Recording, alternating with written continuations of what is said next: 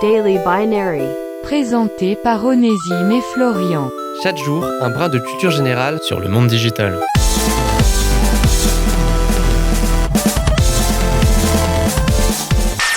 Aujourd'hui, on a quelque chose à vous présenter, quelque chose d'exceptionnel, quelque chose d'inédit.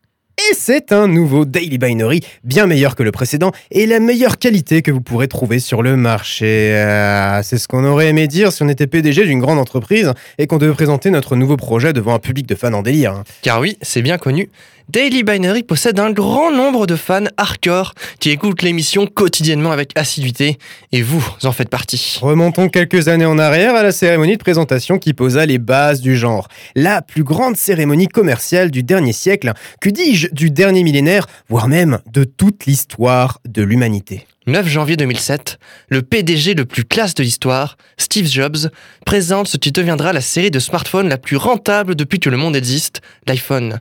9 janvier 2007, le communicant le plus admirable fait une démonstration de son talent d'orateur en réalisant l'une des prestations les plus marquantes depuis la genèse de l'univers connu. Et vous savez, c'est quoi le pire dans tout ça?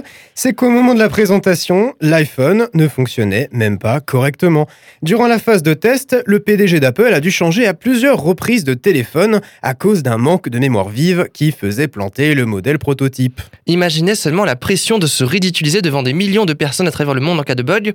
Eh bien, c'est le risque qu'a pris celui qui restera à jamais comme le meilleur commercial de l'histoire. C'était Daily Binary, rendez-vous demain pour une nouvelle dose de culture générale. Sur le monde digital.